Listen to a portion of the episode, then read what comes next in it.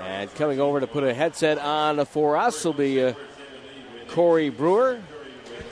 He's coming over to talk to us for a minute. And Corey, can you hear me okay? Yes, sir. How you doing?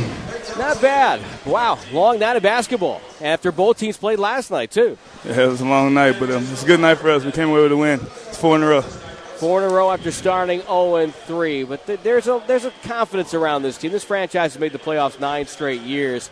You've got a great coach in George Carlson, great players. What were your expectations coming into the season?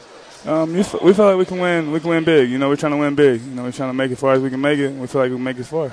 So you know, tonight proves that we can win when it gets tough. You know, it's four, four, in, four in a row. It's big for us. What's the role that uh, George Carl has carved out for you? Um, just coming to game, bringing energy, intensity, and um, try to get something going early. What does Andre Iguodala bring to this team? Uh, he brings everything. You know, he scores, he rebounds, he passes, and he steals, plays defense. You know, everything you want out of a player, he brings it. You know, Kenneth Farid, with his energy and his motor, does a lot for you guys. But I thought another key player in this game was Andre Miller, who made a lot of good things happen out there. Oh yeah, Andre Miller always comes up big. You know, he plays the game the right way. You know, he doesn't do anything wrong, and that's what you got to have when you got a veteran point guard like him. Yeah, he plays it under control. And, and uh, you know, as you move on in your NBA career, what's different for you now? What do you what what what allows you to uh, to excel now, as opposed to maybe the first couple of years of your career?